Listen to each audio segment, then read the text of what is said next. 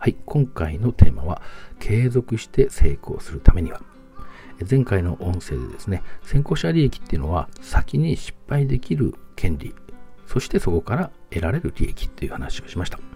先行者だから、全てうまくいくんだ。何でもうまくいくんだっていうわけじゃなくて、先に失敗の体験ができる。そしてそのストーリーが、えー、いろいろな応援になったりとか、コンテンツになったりするんだっていう話だったんですけども、えっ、と、ちょっとスピ的な観点からエネルギーっていうふうに見ていくと、えどうでしょう、周りの人でですね、すっごくうまく生き続ける人と、あれ？あの人すごかったのに、全然姿見ないねってどうしちゃったんだろうっていう人いませんか？そういう人たちを見ていくと、え、この一つが、え、違ってるってことなんですね、え、現実世界の成功の果実を手に入れるには、え正気エネルギー、生の空気の木ですけども、正気エネルギーっていうのを使って現実世界の、え果実を手に入れてるっていうことなんです。これの法則があるわけですね。なので、成功した時には正気エネルギーが減ってる、目減りしてるっていうのを意識しないと、その目減りした正気エネルギーにつられて成功もまたこう10成功したらまたゼロに引き戻される引き戻してしまうようなそういうことになっちゃうわけですダークサイドに落ちるみたいなことを言いますけれども、えなので、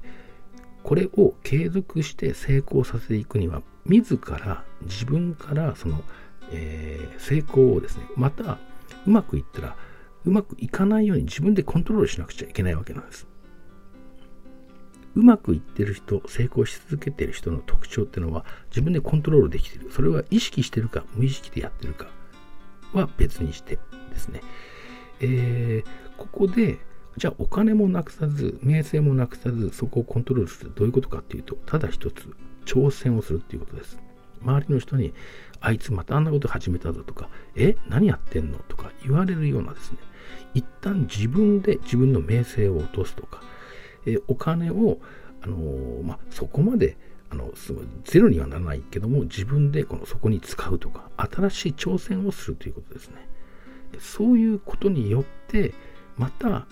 新しい正気エネルギーがチャージされて、現実的な成功が手に入るということ。だから挑戦を忘れてしまった人、挑戦をしなくなってしまった人は、正気エネルギーが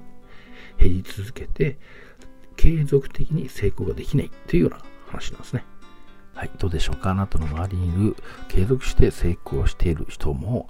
挑戦をやめていない、諦めていない人じゃないでしょうか？はい。ということで、今回は、えー、正気エネルギーと継続的な、え、成功っていうのをちょっとスピ的なエネルギーの観点からお話ししました。ありがとうございました。